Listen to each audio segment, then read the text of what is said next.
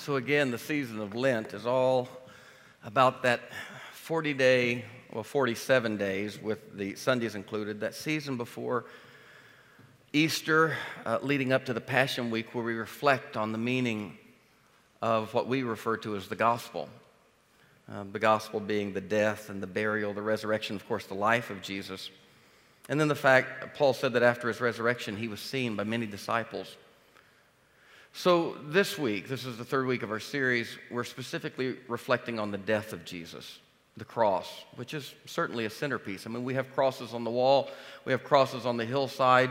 I remember for, uh, we have a, a beautiful um, wall painting of a fresco, really, of the Lord's Supper.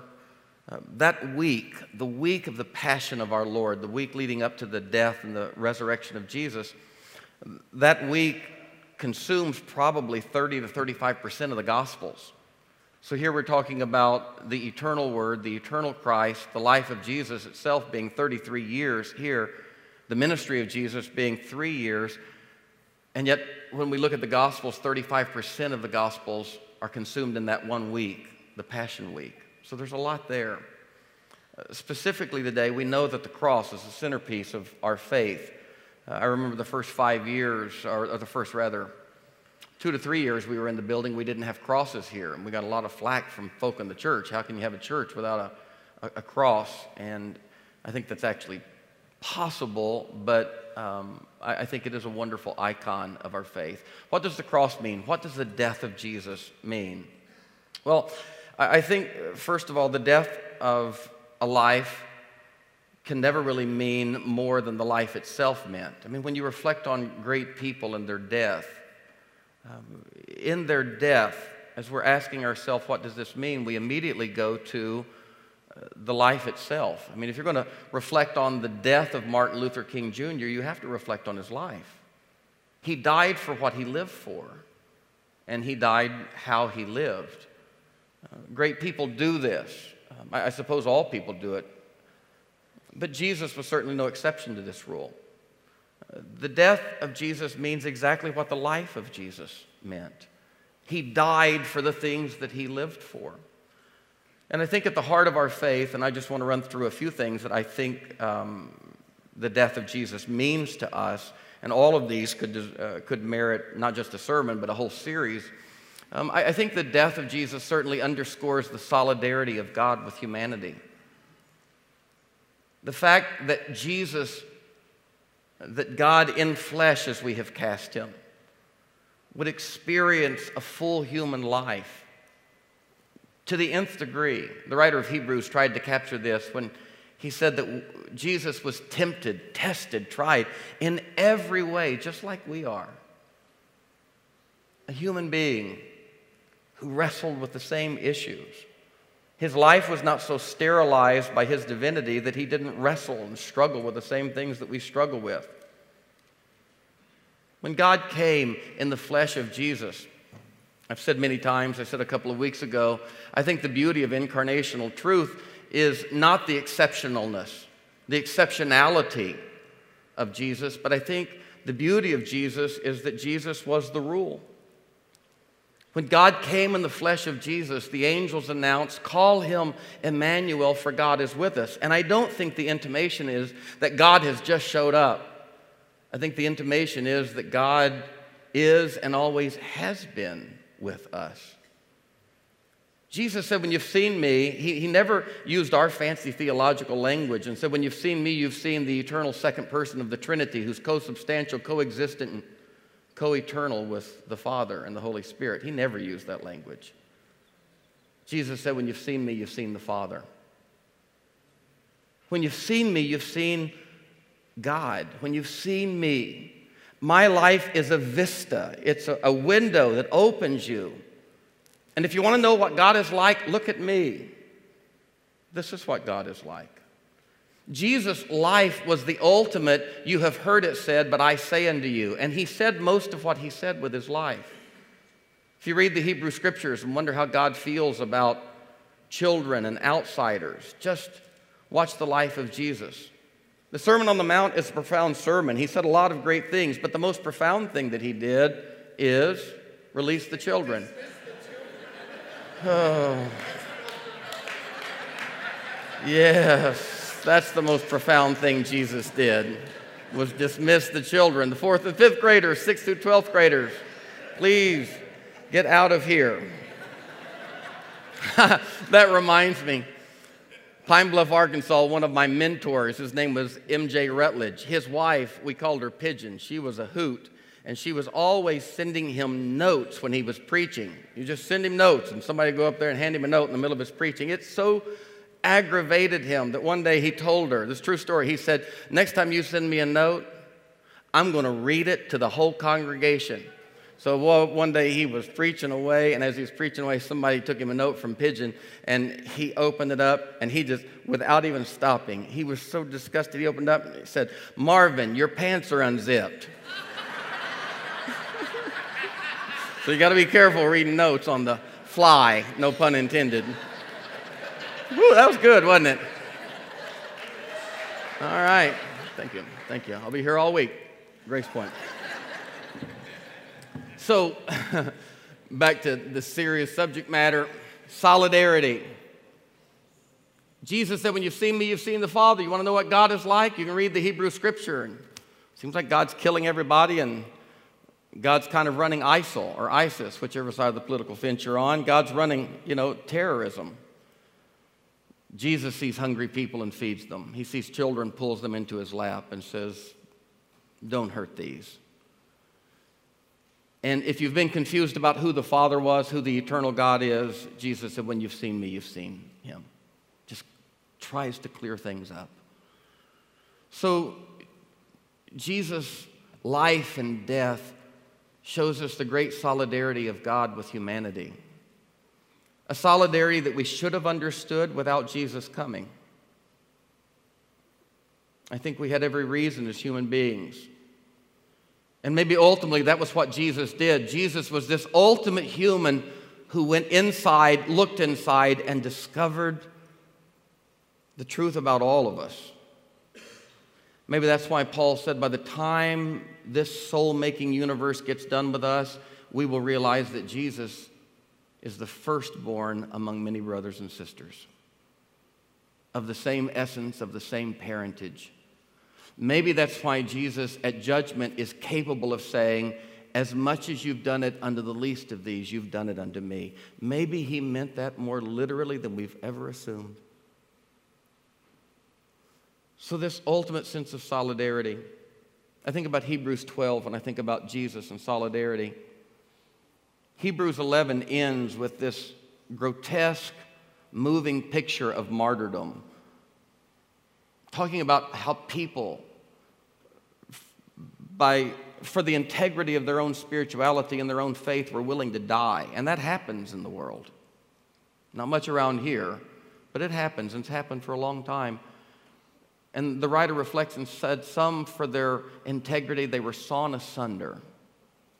They wandered about in uh, sheepskins and goat skins. Literally, they would be tortured. They would be sewn up in animal skins and put out in the wilderness to be.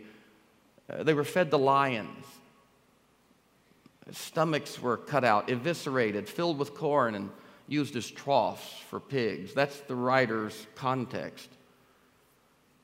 And then he opens Hebrews 12 and says, So let us then I mean, we, we haven't endured that kind of thing. But let us, let us look unto Jesus, the author and finisher of our faith. The author, the finisher of our faith, the ultimate archetype.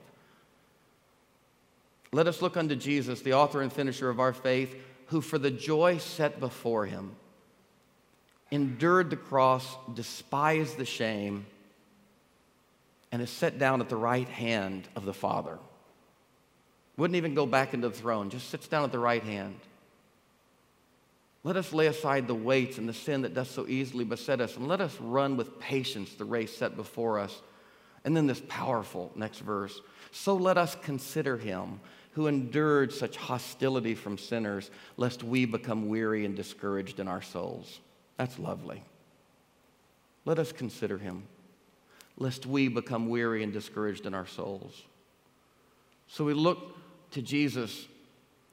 And Jesus was this Some call him extremely enlightened, thus in touch with his divinity. Others of us have captured in him divinity another way. We have recognized him as the second person of the Godhead, and we have given him, some have given him divinity metaphysically, some have given him divinity physically.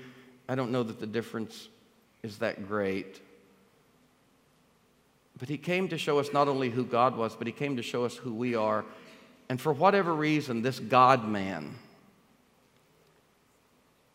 was the first among us to have the capacity to look over the wall into the netherworld, into the other world. He endured the cross and he despised the shame for the joy set before him. All of us are here in and out of pain, suffering, struggle. Friend, a dear friend of mine lost his 19 year old in a motorcycle accident last night. Some of you read his Facebook post where he said, I don't even want to go to sleep because I'm afraid if I go to sleep, it will prove that this day really has been when I wake up suffering. And we wonder why. We struggle with the why, the question. And Jesus comes along and has the capacity to look over that wall that is so high that we can't look over from the temporary into the eternal. Jesus looks over the wall and he sees something and the beauty of Jesus is this is not God in an air conditioned office on the backside of nowhere, a million miles from the battle line. This is God come down into the world. And, and God is not saying through Jesus, hey, believe me, from this side to yours, it's all going to be worth it. But from that side, God enters in Jesus. Our world suffers like few have ever suffered. And instead of telling us, believe me, trust me, it's all going to be worth it in the midst of our pain, he enters our pain and is led like a lamb to the slaughter and endures the cross and despises the shame for the joy set before him. So let us run then our race. There's solidarity, there's inspiration in Jesus. This coming into our world. When you've seen me, you've seen the Father. That's a huge piece for me of who Jesus was. And then time fails to talk about this ideal life, this life of virtue. We don't have enough time. We could never exhaust the virtue of Jesus, this life that we're called to, this life that we're called to model and to mirror and to live into. Paul said, I travail for you that Christ might be formed in you to recognize the Christ in all of us, that thing that so many have called the Christ consciousness, that exceeds that physical body of Jesus of Nazareth, that thing that Paul tapped into when he looked at the mystical, mythical body of Christ filled with the same spirit that raised Jesus from the dead. And he said, I'm travailing that Christ would be formed in you. Christ is not an ideal to be worshiped, Christ is your capacity to be lived into. I don't think Jesus came and by coming was creating something new as much as, as much as he was revealing what had always been true. The Father had always been with us. Jesus said, When you've seen me, you've seen the Father. Call him Emmanuel, God with us.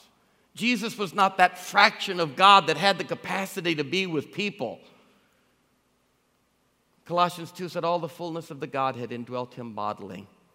He was the express image of God. When you've seen me, Jesus said, you've seen God. This is where God has always been God in flesh. That's why Jesus didn't stay incarnate, the Scripture says.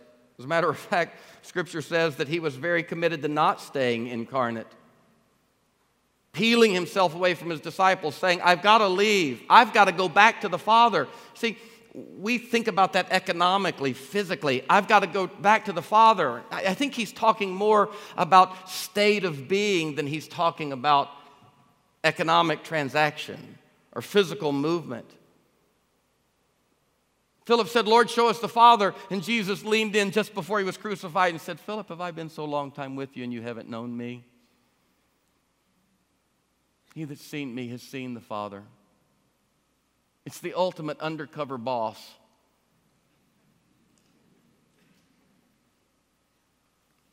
Jesus said, I must return to the Father. It's where I've always been and it's who I am.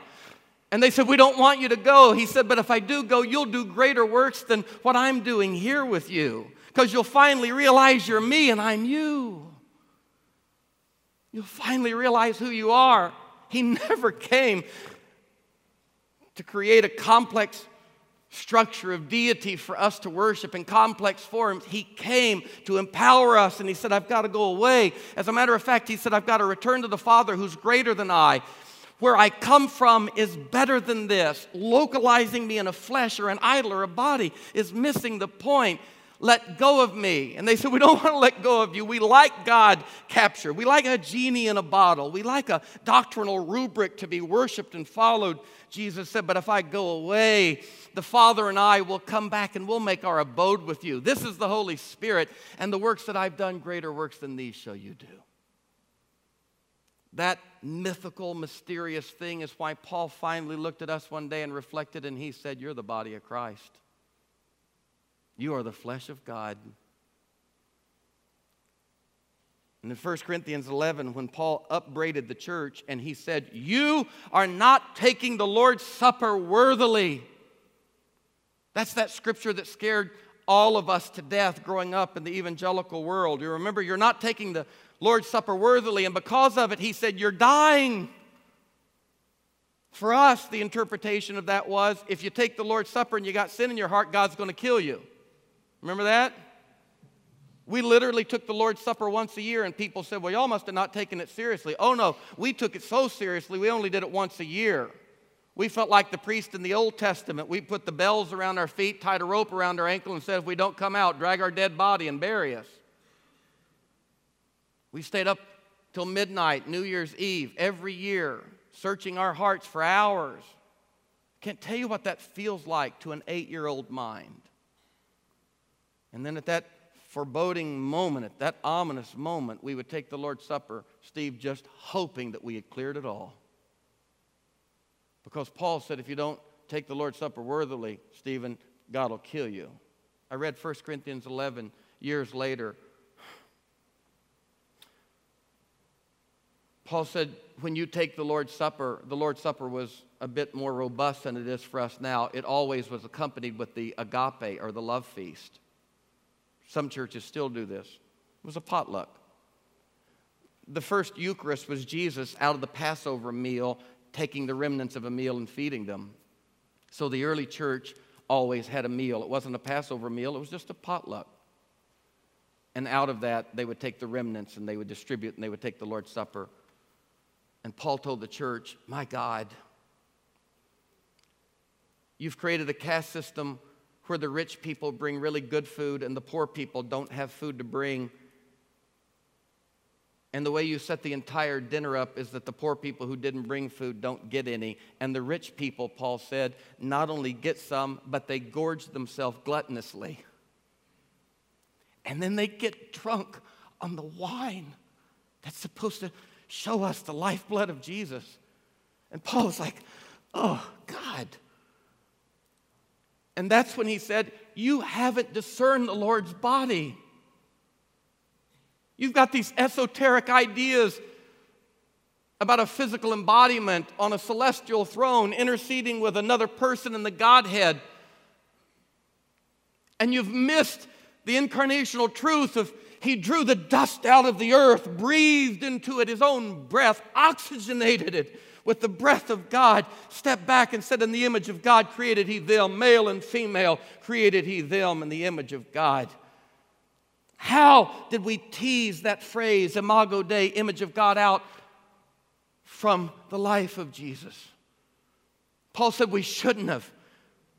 He said, when you treat the poor in your church improperly, when there is a misdistribution of wealth, forget about the world. When there's a misdistribution of wealth in the pews of the church, at the table of the Lord, do you not remember the table of the Lord wasn't concerned about fancy words like transubstantiation and consubstantiation and metaphorism, and it wasn't concerned about is it wine or grape juice, leavened or unleavened. The table of the Lord, he got in trouble because he always had poor people and marginalized people and drunks and sinners sitting with him. And the Pharisees said, Why don't you fence your table and have only clean, holy people at your table. That's the deal. And Paul said, My God, now at the table of the Lord, people in our church who don't get a square meal all week long, of all places they could think to get some equitable distribution of grace and food, it would be here. And Paul said, You're drunk and gluttonous on the food that could feed the hungry. Thus, he said, you have not discerned the Lord's body. Thus, you are not taking the Lord's Supper worthily. You want to take the Lord's Supper worthily? Get your head out of the clouds, get your head out of doctrine, out of the sky, get into the incarnation of God, the flesh of God. For as much as you've done it unto these, you've done it unto me. Oh. Can you tell I believe that? Isn't it beautiful? The older you get, the fewer things you believe, but the more you believe them. Because all of these tertiary, secondary, all of the drivel that we spent so much of our spiritual energy on, it doesn't matter. This is the stuff. What does the death of Jesus mean? Ultimate solidarity. My God, my God. Why would you forsake me? The ultimate solidarity of God with humanity. That God would experience the absence of God. No. Jesus could not experience the true absence of God. Jesus only experienced the felt absence of God. And oh, how I've been there. Those words, My God, my God, why have you forsaken me?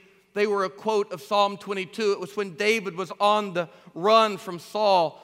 Long past was the smell of the perfumed oil that had flowed over his brow down onto his down onto his shepherd garments. As Samuel said, You are the next king. But now he was on the run. His life was in the balance, and Saul, whom he loved dearly, was trying to kill him. And David, from a cave one night, that shepherd boy who knew the presence of God lifted his voice and said, My God, where are you? The Psalm 23 opens with a later psalm from his life The Lord is my shepherd. He leads me beside still waters, into green pastures, restores my soul. Yea, though I walk through the valley of the shadow of death, Emmanuel, Thou art with me. And later the old man reflected and said, If I take wings and fly to the deepest ocean, if I go into the heavens, and if I go down to the hell that we've made, in the bowels of the place called hell, thou art with me. You are inescapable. Jesus' life and death was a picture of solidarity. Every father and mother who've ever lifted their voices at the loss of a 19 year old in a motorcycle accident. My God, my God, thou art with me. This is the death of Jesus.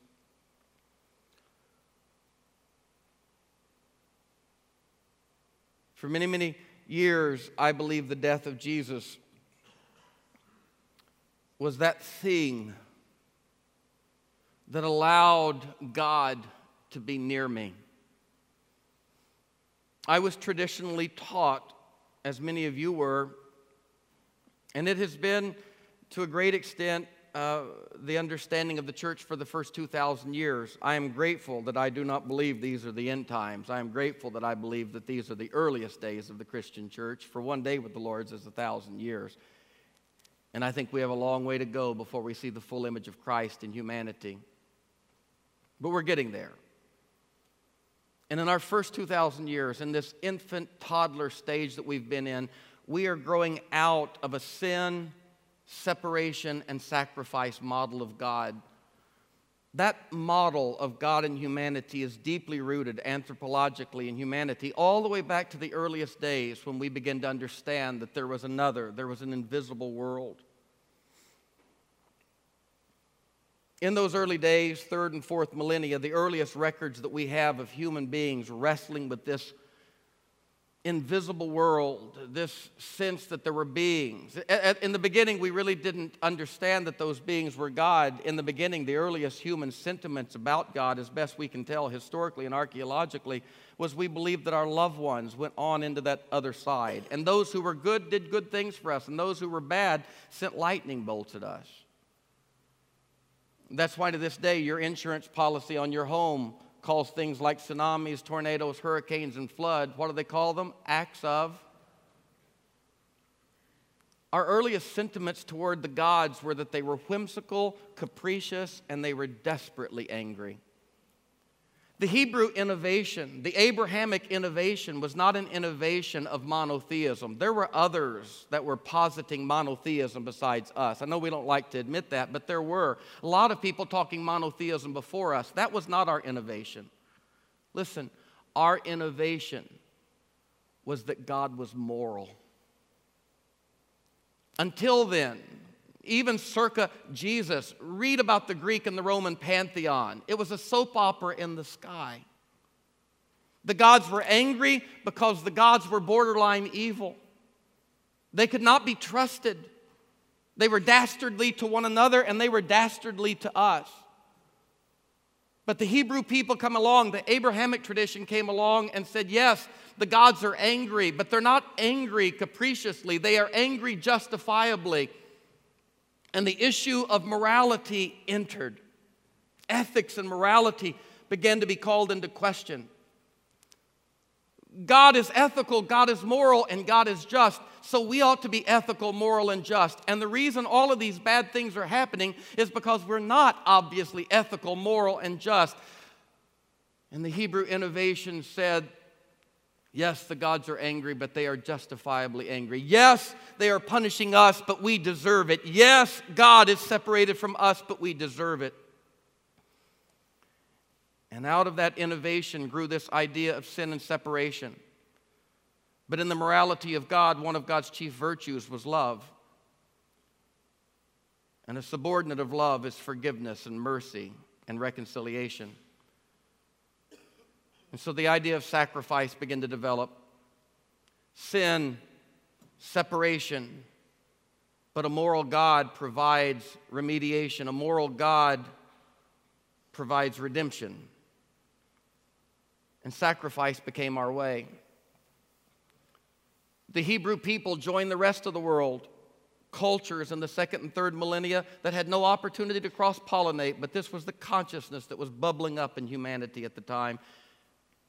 And humans begin to humans begin to call out a special elect among themselves, and they called them priests. And these priests were the professionals who could barter your deal with the gods. They were exceptionally holy people who could do for you what you could not do for yourself.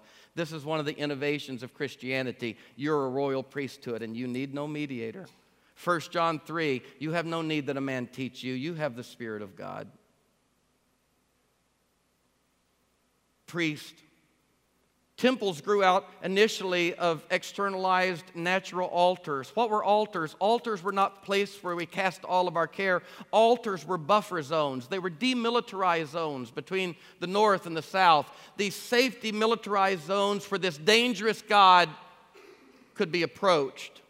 Buffers of rocks and buttes and outcroppings, rivers. We would come to one side, God would come to the other. The priests, the professionals would lead us. For a small phenomenal fee, they would lead us. Some of them, no doubt, were sincere. Others of them were charlatans who captured the angst and the fears of people, created more fear, and then told them for a small fee they could remedy that for them. And we were led to these altars and we felt in that demilitarized zone that there was safety. God would come to the other side, and out of that grew the idea of sacrifice. This isn't indigenous only to us. Every world religion leading up to the Abrahamic religion realized that the gods were angry. Professionals led us to these safe places, and we would cast our sacrifices in. And the idea of sacrifice was that somehow the gods could be appeased. That if we punished ourselves enough, It's like a college athletic program, knows that they have infractions, knows the NCAA is coming, but sanctions themselves, hoping that if we, before the feds get here, before the NCAA gets here, if we punish ourselves enough, right? And we gave our best, our fear of the gods our desperate need to appease them caused us to give our best, and our best in the beginning was the best humans among us. In those centuries and millennia, millions of children were sacrificed. That's why Abraham did not count it strange when God said, Okay, that boy I gave you, give him back. Put a knife through his chest. Abraham didn't say, My God, who are you? Abraham tacitly, broken-heartedly nodded as if to say, same song, 19th verse, just like all the other gods. And he went up a hill, and the boy said, Dad, where's the sacrifice? And an old man's throat caught as he whispered, God will provide. But as the hand went up above, an angel stayed the hand, an animal stirred in the bush. Circa 1850 BCE, that's where we put Abraham. And anthropologically, it is proven that about that time, human beings began to shift greatly from human sacrifice to animal sacrifice, and our consciousness grew. Question for you In the story, did God tell Abraham to kill his son? Yes in the story, did God want Abraham to kill his son? No. Why would God tell him to do something that God didn't want him to do? Pedagogy, teaching method, consciousness shift, making a point. Kill your son. Don't kill your son. I don't need your son. A ram stirs in the bush, and for 800 years, even the Hebrew people sacrificed little sheep and goats, the best from our fields. And finally, David, a man after God's own heart, hundreds of years into that sacrificial system, after he had had adultery with Uriah's wife and killed Uriah to cover it, ghastly murder and adultery, even took her into the palace. Benevolent, magnanimous, told the people her husband is dead on the battlefield, and I will take his pregnant wife into the home as my own. What a lie. Disgusting. And Nathan walks into his palace and says to him, You are the man. You have transgressed. And David's heart broke. And he crawled into a cave at Machpelah where the patriarchs were buried, disrobed of his purple, his scepter thrown away, his crown fallen off. He crawled amongst the bat dung and said, Oh God, cast me not away from your presence. Oh God, remove not your Holy Spirit from me because that's what God does when you sin. God separates. And as David wrestles with the separation of God, he's buried three children already due his own sin and horrible fathering. As he wrestles with the separation of God, David comes to an innovative place. No wonder he was a man after God's own heart. It wasn't his adultery and murder, it was his understanding precociously of the heart of God when at the end of that prayer he said, I realize now it is not the blood of bulls and goats you want, but it is a broken heart and a contrite spirit. Do you know how heretical it is, a thousand BCE, in the middle of the Mosaic Levitical system, for a man to say, You don't want the blood of bulls and goats, you want the human heart? And God looked at the angels, choked back a tear, and said, The boy is ahead of his time. Question When God told Abraham to kill his son, did he want him to? No. Did he need him to? No. Question When God told Moses and the people, kill animals, did he tell them to? Yes. Did he want them to? No. Did he need them to? No. And is it any wonder that it was David who said, It is not blood that covers a multitude of sins, it is love that covers a multitude of sins?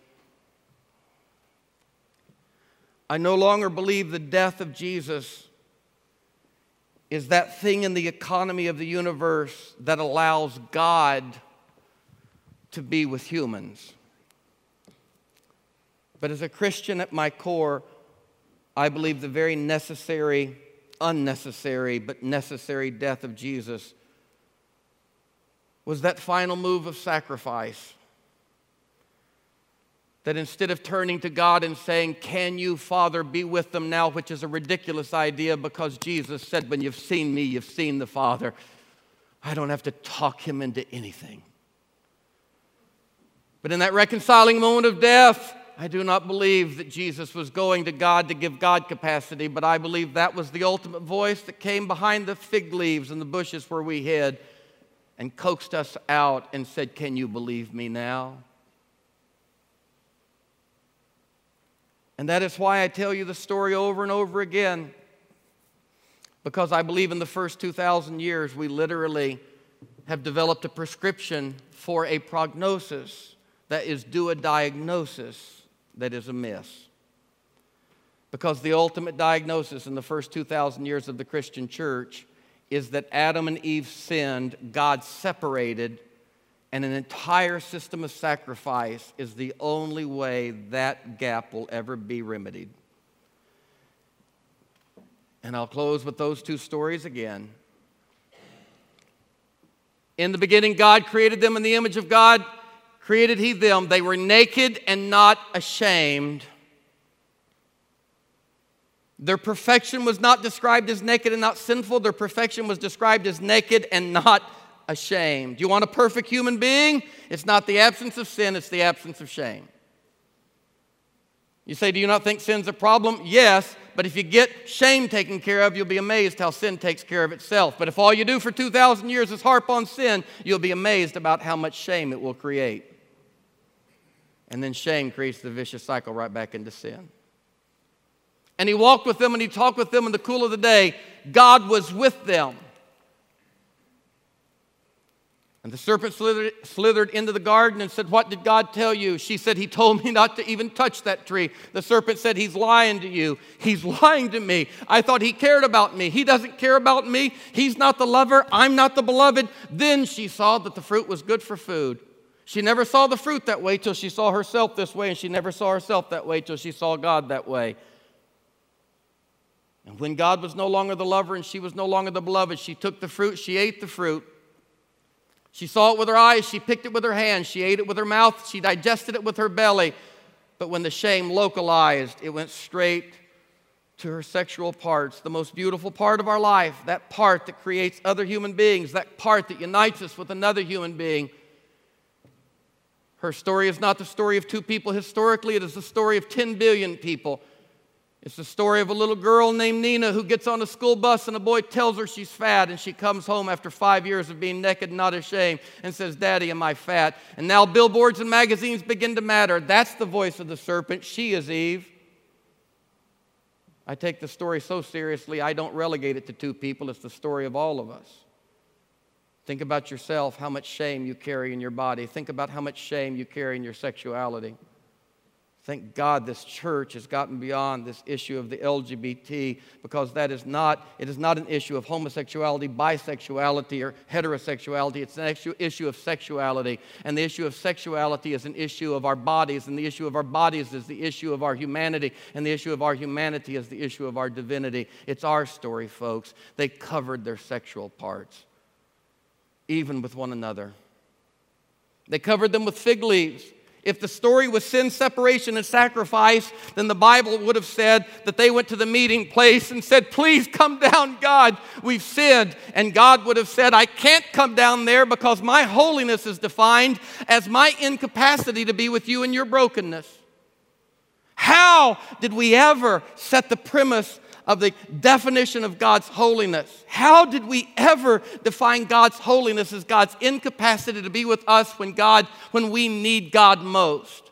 Jesus said, if your child asks for a fish, would you give him a serpent? How much more does your heavenly Father love you? And yet we have defined God in God's perfection as God's perfection being the inability to be with us in our greatest hour of need. If it were sin, separation, and sacrifice, God would have said, I can't come down. You are filthy, dirty. But I'll tell you what to do build a religion, create sacrifices, get a priest, have an altar, and if you get the sacrifice right, I will be able to come near. That's a story of sin separation and sacrifice. But the story goes that when they heard God's footsteps, God still came in spite of their sin. And I always say he probably got there 30 minutes early. God came and said, Where are you?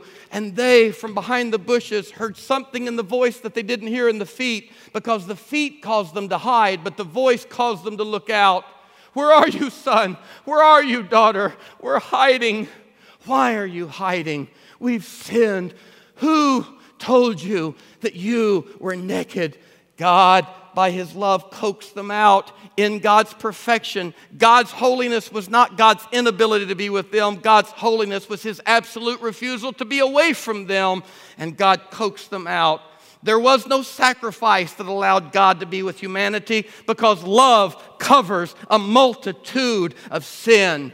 And as God covered them, the Bible said He uncovered them all the ways we cover ourselves addiction and isolation, brokenness and sin. Oh, the fig leaves that deteriorate with the passing of time that we try to cover our shame with, our machismo as men, our femininity, femininity and sexuality as women. Oh, the ways, the money we make, the cars we drive. Oh, the fig leaves in our life that cover our shame. And God uncovers them. And in that moment, God saw that they were naked and ashamed. They were not naked and sinful, they were naked and ashamed. Naked and unashamed, naked and ashamed. And when God looked at their nakedness, God did not flinch and say, My God, put something on.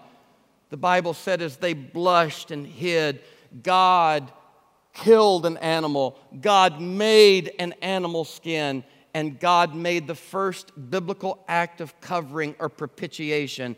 And the act of propitiation and covering, I want to ask you the question when the animal died, the skin was put on Adam and Eve. Was that sacrifice made to assuage God's wrath?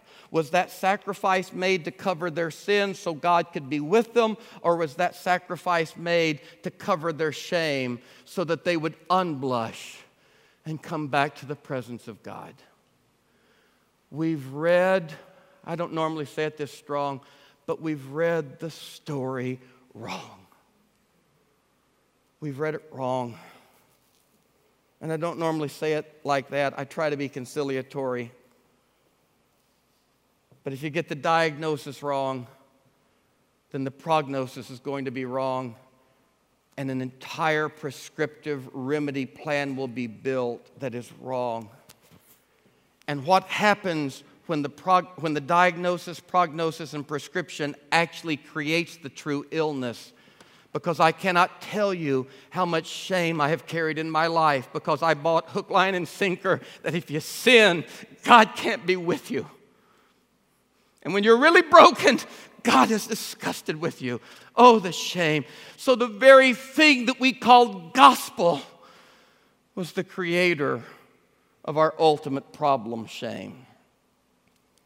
The last story that I tell is a boy that was born in union with the father. Could not do one thing to deserve that union, but in that union, did not experience separation, but experienced estrangement. You can experience estrangement and alienation under the same roof. In that room, in that house, not sensing the belovedness that was his, that boy looked at a father and said, I don't want to be here. I want to separate from you. It's never God that separates from us, it is us that separates from God and out of his shame, out of his lack of worth, out of his separation from his identity, he takes a long journey into the far country. And in the far country, deep in sin, yes, sin is real, deep in sin, he looks up and says, My God, what am I doing here? I am a son. I have a father. I want to go home. And as he turns his face toward home, bedraggled, broken, haggard, road weary, rode hard and put up wet, sinful, stinking, as he goes home, he falls into the fallenness of humanity, which is not sin primarily, it is first shame. That one who was naked and not ashamed, out of his shame grew deep into sin, and out of that sin grew deeper into shame. And all the way home, he says to himself, I know what's going to happen. I'm going to get there and I'm going to knock on the door, and he's going to crack the door, and the chain's still going to be on. He's going to look through, and he's going to say, What are you doing here? You got your money. Get off of my porch. At best, he's going to say, You still got the money I gave you? Put it back in the kitty. I'll take you back in. And he says, But I'm going to put my foot in that door and I'm going to say, Give me 10 seconds. I just want to tell you, I know I don't deserve to be called a son. I know I will never be your child again. Just make me a slave. That's all I want. Make me a slave. I'm not worthy. Just put me with the hired hands. And the Bible said as he was rehearsing that in his mind, I'm not worthy.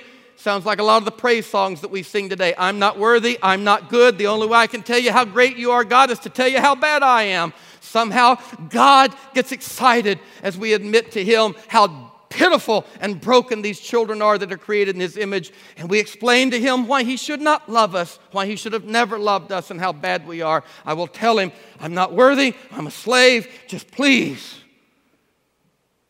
And He heard something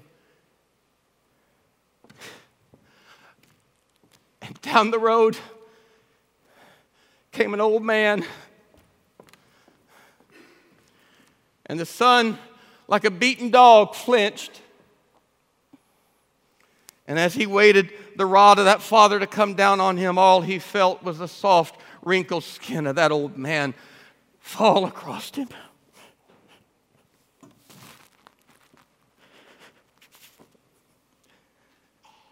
If it were sin, separation, and sacrifice, the father would have stood on the porch and said, If you make it all back, pay me back, sacrifice an animal, do something. If you make reparations, you can get on my property. Until then, security, keep him off. That's sin, separation, and sacrifice.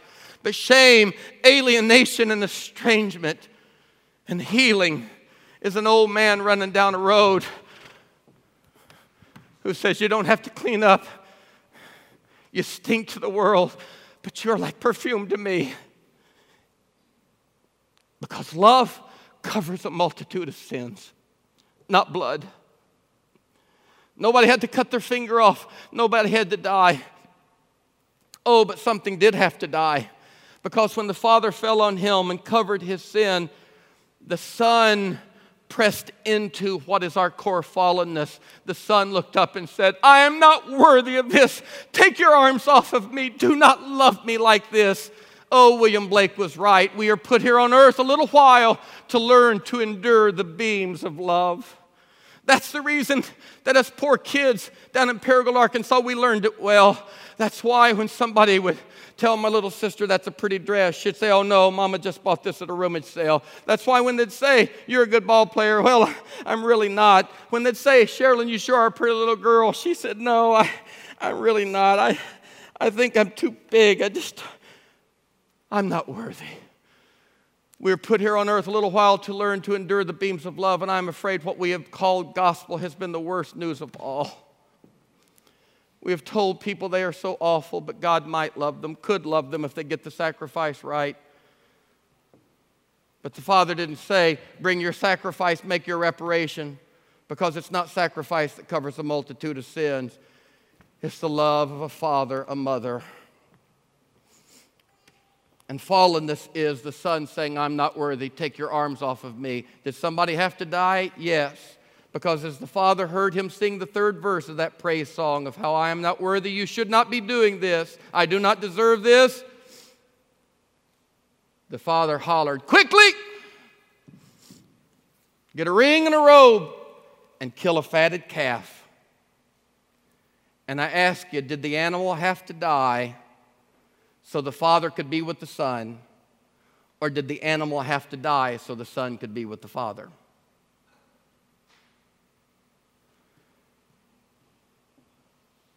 I am not leaving Christianity. I'm just telling you, I almost left it. For years, I said that Jesus saved God for me because all I knew was the Old Testament God, and Jesus saved God for me. But what we have done to people with sin, separation, and sacrifice, the way we have hurt their souls and brought shame, almost caused me to let go of this whole deal. But like Martin Luther King before he threw the Bible through the wall as he read the slavery text, somewhere God caught me and said, Read it again. And my God, I read it again, and the story tells a different story. And it's in our book. And I am thankful that Jesus had to die. And I am horrified that he had to die. But Jesus did not go into the heavenlies and coax God down to man. Jesus went behind the shrubs and the trees of our shame, and he has wooed us with nail scarred hands. And the Father has said, Can you believe me now? This is good news.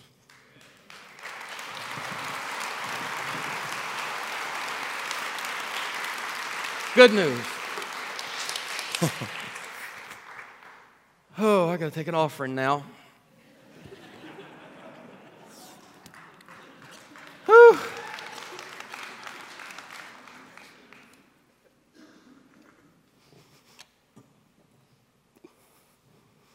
I am not crying because I'm sad.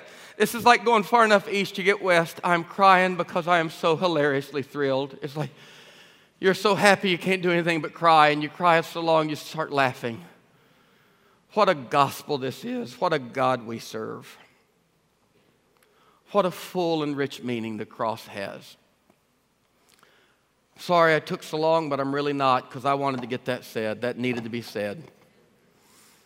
Uh, we're going to sing some songs, and none of them are going to talk about how bad we are.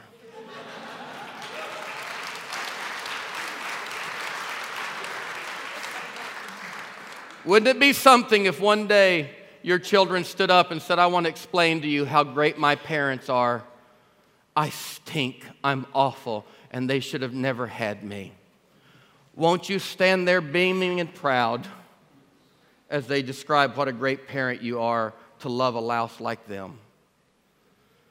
Jesus said, Just remember the way you love your children. How much more? does our Heavenly Mother, our Heavenly Father, love us? I did say mother. God cure us of gender inclusive language or exclusive language because God is not male or female. That's a message for another time. I don't want to mess this one up. Let's pray. Lord, thank you for our people for this great day, and thank you for a gospel. Help our church to not just survive, but to thrive. Touch our finances. You know, this has been a hard year. And Lord, I know I'm actually just praying to the people because you are in them. We're the ones that have to give. Bless us as we give and keep this beautiful thing alive. And oh God, help us because this church needs to be full four times a weekend with people living in shame who need to hear the real gospel Help this church grow, Lord. Help this gospel be heard. We pray it in Christ's name. God's people said, Amen.